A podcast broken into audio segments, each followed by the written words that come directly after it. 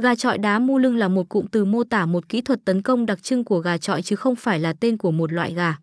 Các con gà trọi được lựa chọn và rèn luyện để thực hiện lối đá mu lưng thường có đặc điểm về chiều cao, sức mạnh cơ bắp và khả năng thích ứng nhanh chóng với tình thế trên sàn đấu. Trong cuộc đấu gà, gà trọi mu lưng đỉnh cao thường chọn cách tập trung tấn công vào phần lưng của đối thủ. Chúng lao vào vùng lưng địch thủ bằng cả mỏ sắc bén và đôi chân mạnh mẽ của mình.